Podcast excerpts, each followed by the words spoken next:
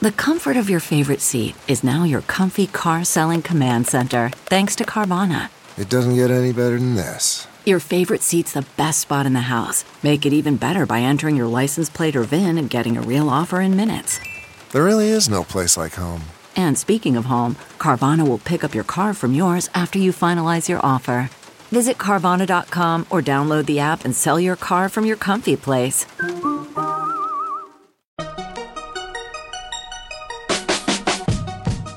Welcome to the Techmeme Ride Home for Thursday, August 15th, 2019. I'm Brian McCullough. Today, Facebook tweaks groups. Google Assistant lets you remind family members. Can we be training voice AI in a better way? Say hello to the Sega Genesis Mini and the free app that can save your life out in the wilderness. Here's what you missed today in the world of tech.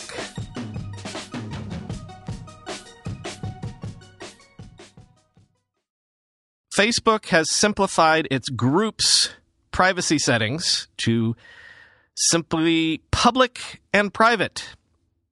The previously known secret groups are now private and hidden, and the previously known closed groups are now private and visible.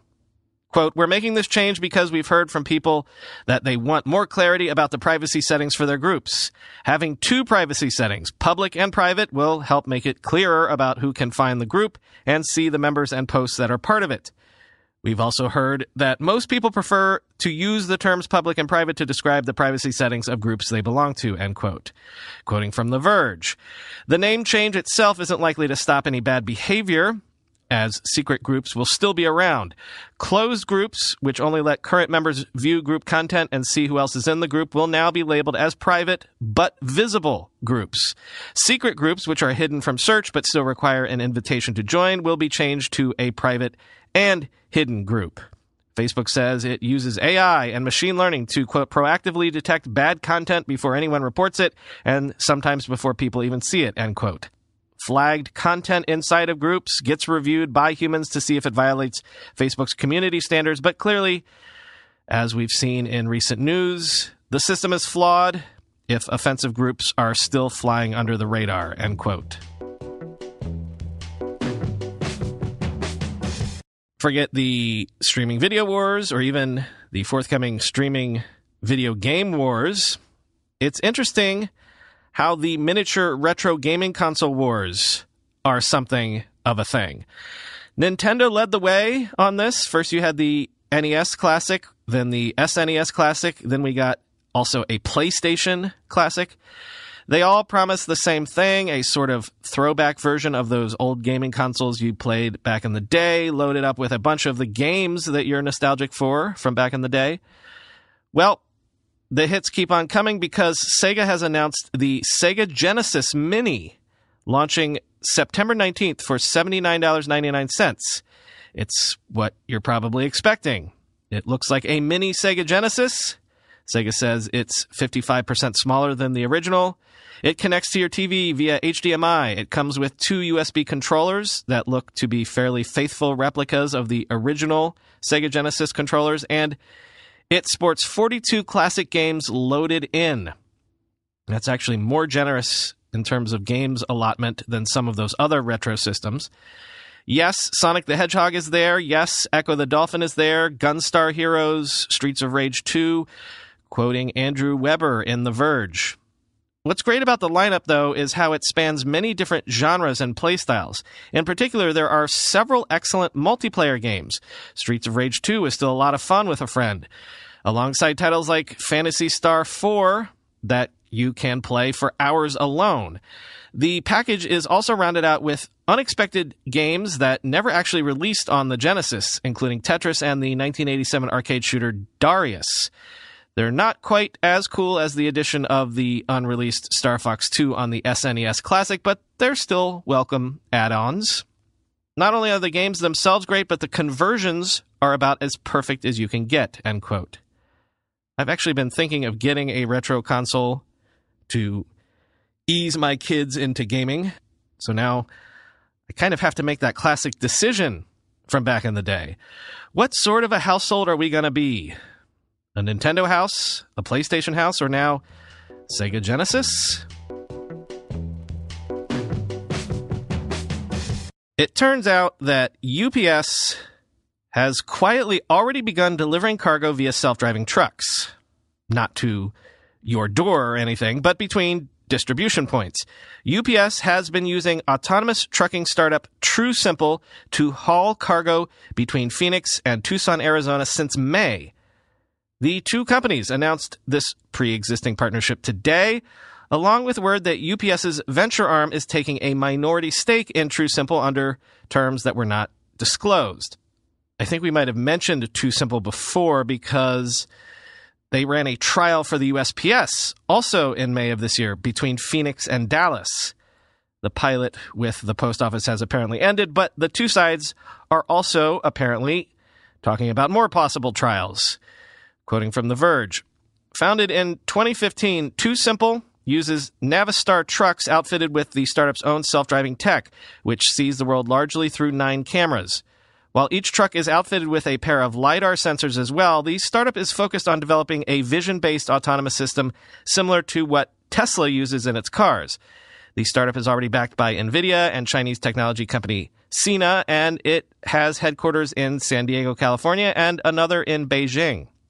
TuSimple says it has been helping UPS, quote, better understand the requirements for level four autonomous trucking in its network, end quote. A reference to the Society of Automotive Engineers scale for self-driving vehicles, where level four refers to full autonomy that's locked to a designated geographic location. The trucks in use still have a safety driver and an engineer on board who monitor the system, like many of the other self-driving pilot programs currently running in the United States, end quote. Google Assistant now lets users create reminders that can be assigned to your friends or family, including scheduled time based or location based reminders. Quoting from a Google blog post Assignable reminders on the Google Assistant help families and housemates better collaborate and stay organized while at home or on the go. This means you can now create reminders for your partner or roommate to do things like pick up the groceries, pay a recurring bill, walk the dog, or send them a note of encouragement when they need it most hey, you know, remind Mary that she will do great on tomorrow's exam. The feature will be available over the next few weeks in English on phones, speakers, and smart displays in the US, UK, and Australia, and it'll work with Google Nest Hub Max when it's available later this fall, end quote. The location based reminders seem especially useful to me, actually, quoting again. For example, if you want to remind Claire to pick up flowers and you don't know the exact time she'll be going shopping, just say, hey, you know, Remind Claire to pick up flowers when she gets to the San Francisco Ferry Building. The assistant will then create a reminder that will pop up for Claire when the assistant recognizes that she has arrived at the ferry building, end quote. Obviously, of course, you have to have everyone link all their accounts to the same smart speaker or display, and the recipient has to also be in your Google contacts.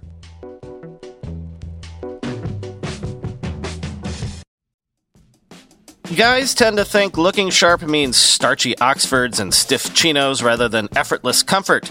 But it's possible to have it both ways. Mack Weldon makes timeless apparel with modern performance fabrics for guys who want to look and feel sharp without sacrificing comfort. From their light as air underwear to innovative anti odor tees and versatile yet comfortable pants, Mack Weldon has a full range of clothes that never go out of style. I'm wearing a Mack Weldon shirt today. It's hot and a bit sticky out, but as I took the kids to school this morning, I felt breezy and cool. Mack Weldon is not flashy, just classic, always in style and made from the world's most comfortable performance materials. Mack Weldon clothes are designed to fit your style and the demands of modern life. They look like regular clothes, but feel like the latest in modern comfort. They're the go-to choice for guys that want to look great without even trying. My favorite is the upgraded classic polo with antimicrobial silver threads, the Silver Peak Polo. Wearing that now. Get timeless looks with modern comfort from Mack Weldon. Go to and get 20% off your first order with promo code BRIAN. That's M A C W E L D O N dot com, promo code B R I A N. If you're a marketer, you probably got into marketing because you like being creative. If you're a developer, it's because you like building cool stuff. But too often, marketers and developers are stuck with old school content management systems that make it harder to do that. Storyblok, a content management system, is here to help. Teams from Netflix, Tesla, and Oatly are among the 200,000 Storyblok users who switched from old school systems like Sitecore, Drupal, and AEM to Storyblok. Why? Storyblok makes it easier for marketers and developers to build websites, apps, and other digital experiences and simply get shit done. For example, Storyblok has a new feature called the Ideation Room. The Ideation Room is a central space within Storyblok where you can collaborate with your teammates to come up with new ideas and refine them with the help of AI. If you want to ship your work in less time and stop wrestling with your CMS, try Storyblok for free today at get get.storyblok.com slash ride home. That's get.storyblok.com slash ride home. Obviously, we've been talking about how basically everybody that runs AI systems involving voice commands and voice assistants, they've been having actual humans listen in to a percentage of interactions in order to improve the performance of the algorithms. Over in Slate, April Glaser asked, Is this the only way AI systems like these can improve? Her TLDR summary It's not the only way, but it is the easiest way, maybe the cheapest. In short, all of these systems improve by encountering real in the wild instances and then being told when they got things right or screwed things up. Once the systems have enough data points of, you got this right, you got that wrong, you can slowly turn the dial up towards 100% accuracy, but you need a lot of data and a lot of time. Self driving car systems are being trained in basically the same way by this sort of trial and error overseen by humans who grade the trials and errors. This is sort of what we were talking about yesterday. AI can learn in quotes, but it still requires teachers to let them know when they've hit the mark and when they haven't. There is currently no automated system that can make those sorts of judgment calls. So, in essence, certain types of AI projects are just long, laborious slogs grading the bots until they have enough data. Think also of the CAPTCHAs that ask you to identify the stop signs in a grid of nine pictures. But that is not all to say you couldn't train these things in a way that would be, shall we say, less invasive. Quote, instead of sending out the exact piece for human transcription, you could create a way that has the same kind of noise or other acoustic features and have a human transcribe that so that you're not divulging anything private of your users, said Micah Breakstone, an expert in natural language processing and co-founder of Chorus, which builds AI for understanding conversations for sales teams. Breakstone means that a copy of a recording could be made to imitate the same sounds, inflections, and words so that the actual potential identifying recording isn't being reviewed by strangers. It's also possible to shift the voice or gender of the person talking in the recording to further protect their identity. Still, quote, at the end of the day, the answer is you don't need to send those materials out to humans, but it is much, much easier if you do, Breakstone said, end quote. And so that's why, hidden deep down in the terms of service for all of these things, is the fine print that says some percentage of what we say will be sent to humans to help train the systems.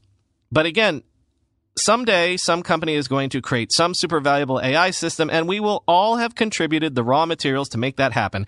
And not only will we not get compensated for it or a piece of the action, we also paid for the privilege because we bought all these devices and brought them into our homes. Three words and an app that can potentially save your life.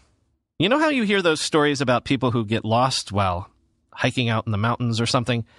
Even in this world of GPS and cell phones, if you're in the middle of nowhere and you get hurt or trapped or lost, how can you tell people where you are, even if you can see a map? Or consider this what if you're in the middle of the madding crowd at Disney World? How do you tell your spouse exactly where by the Dumbo ride you are? There's an app that has been developed in Britain called What Three Words, and police and search and rescue teams are now routinely telling people there to download the app when they call for emergency services so rescuers can find people's exact location. In the BBC story I read, when discovering all this, There were examples of hikers located in the wilderness, like I said, a woman who crashed her car and was too dazed to tell medics where she was, even a group of human trafficking victims who were rescued after they were trapped in one specific shipping container in a port that had 20,000 shipping containers. The victims were inside one of them. They had no way of being able to figure out which one. Neither did the rescuers. Enter what three words? The way it works is this. The What Three Words developers divided the entire surface of the planet Earth into 57 trillion squares, measuring 3 meters by 3 meters or 10 foot by 10 foot. Then the company assigned three common words to each square as a sort of geolocation geocoding system. So, for example, the front door to 10 Downing Street is slurs pushy nuns. The front door to Buckingham Palace, frock near silly. I went outside and tested this. If you want to know the exact location of the entrance to the walking path to the Brooklyn Bridge, the three words you'll want are audit, noise, those. Founder of What Three Words, Chris Sheldrick, used to do promotion in the music industry and he got frustrated trying to direct bands to the specific entrances at big sporting and music arenas. Quoting the BBC, I tried to get people to use longitude and latitude, but that never caught on, Mr. Sheldrick said. It got me thinking. How can you compress 16 digits into something much more user friendly? I was speaking to a mathematician and we found there were enough combinations of three words for every location in the world, end quote. In fact, 40,000 words was enough. The company started in 2013 and now employs more than 100 people at its base in Royal Oak, West London, end quote. Actual countries, including super rural Mongolia, have adopted the what three word system for its postal service. In India, it has been used to address utility outages in remote areas that might not have addresses or even streets. Mercedes Benz included what three words in its navigation system. It works on your phone because once you've downloaded the app and the 40,000 word dictionary and the grid system, all you need to do is open up the app and have GPS on. Why three words? Well, mainly because it's easier to remember or input three words like, say, rocket talent pans than a bunch of random number coordinates. Yes, you could screen cap your location on Google Maps and send someone a picture of the dropped pin, but again, not everything has an address or landmarks. And even if you drop a pin, do you know where that pin is? Would a rescuer? Or how would you say, tell your boyfriend where in the crowd you are at Coachella? For that example, it would be helpful, of course, if bae also had the What Three Words app. But even without it, if you tell someone your three word coordinates, anyone can look it up on the What Three Words website. It turns out that What Three Words has been around since 2013 and has raised as much as $5 million from the likes of Intel Capital. And now, as I say, emergency services in Britain seem to be adopting this on the regs. So, I downloaded it because I figured it's worth a download even if I never actually use it. But especially if you're an outdoors person, a hiker, a boater, that sort of thing, you hope you'll never have to use it, but might be worth a download because if you do end up using it, you'd be glad you had it. Lord knows you probably have way more useless apps on your phone just sitting there taking up space.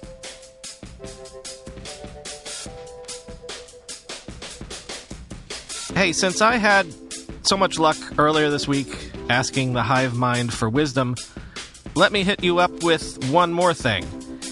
As you might be aware, we're trying to launch other ride home podcasts. We launched the election ride home a few months ago, and we're looking for someone to launch another show this fall.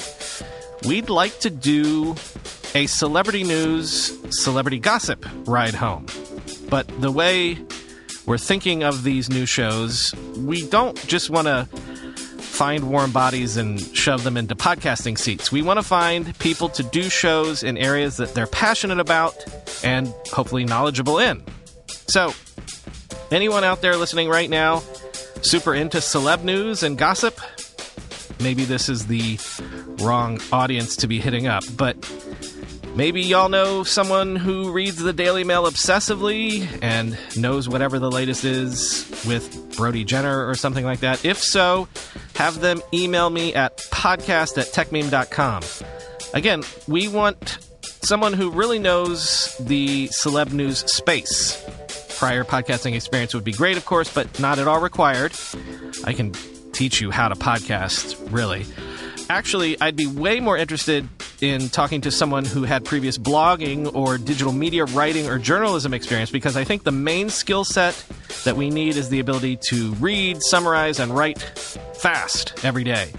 So if you know someone who is in between gigs, who maybe has worked at Us Weekly or Radar or any of the universe of gossip blogs, or really any writer in any venue, if they love gossip, I've got a dream gig for them. It pays well, too, because we do a revenue share, so the podcaster's income goes up commensurate with the audience. And if someone got a gossip ride home, say, to the same audience size as the techmeme ride home, they'd be making deep into the six figures. Again, open call for anyone who might be a candidate to do a celeb gossip ride home. Email me at podcast at techmeme.com. I'd love to talk, and I'll talk to all of you tomorrow.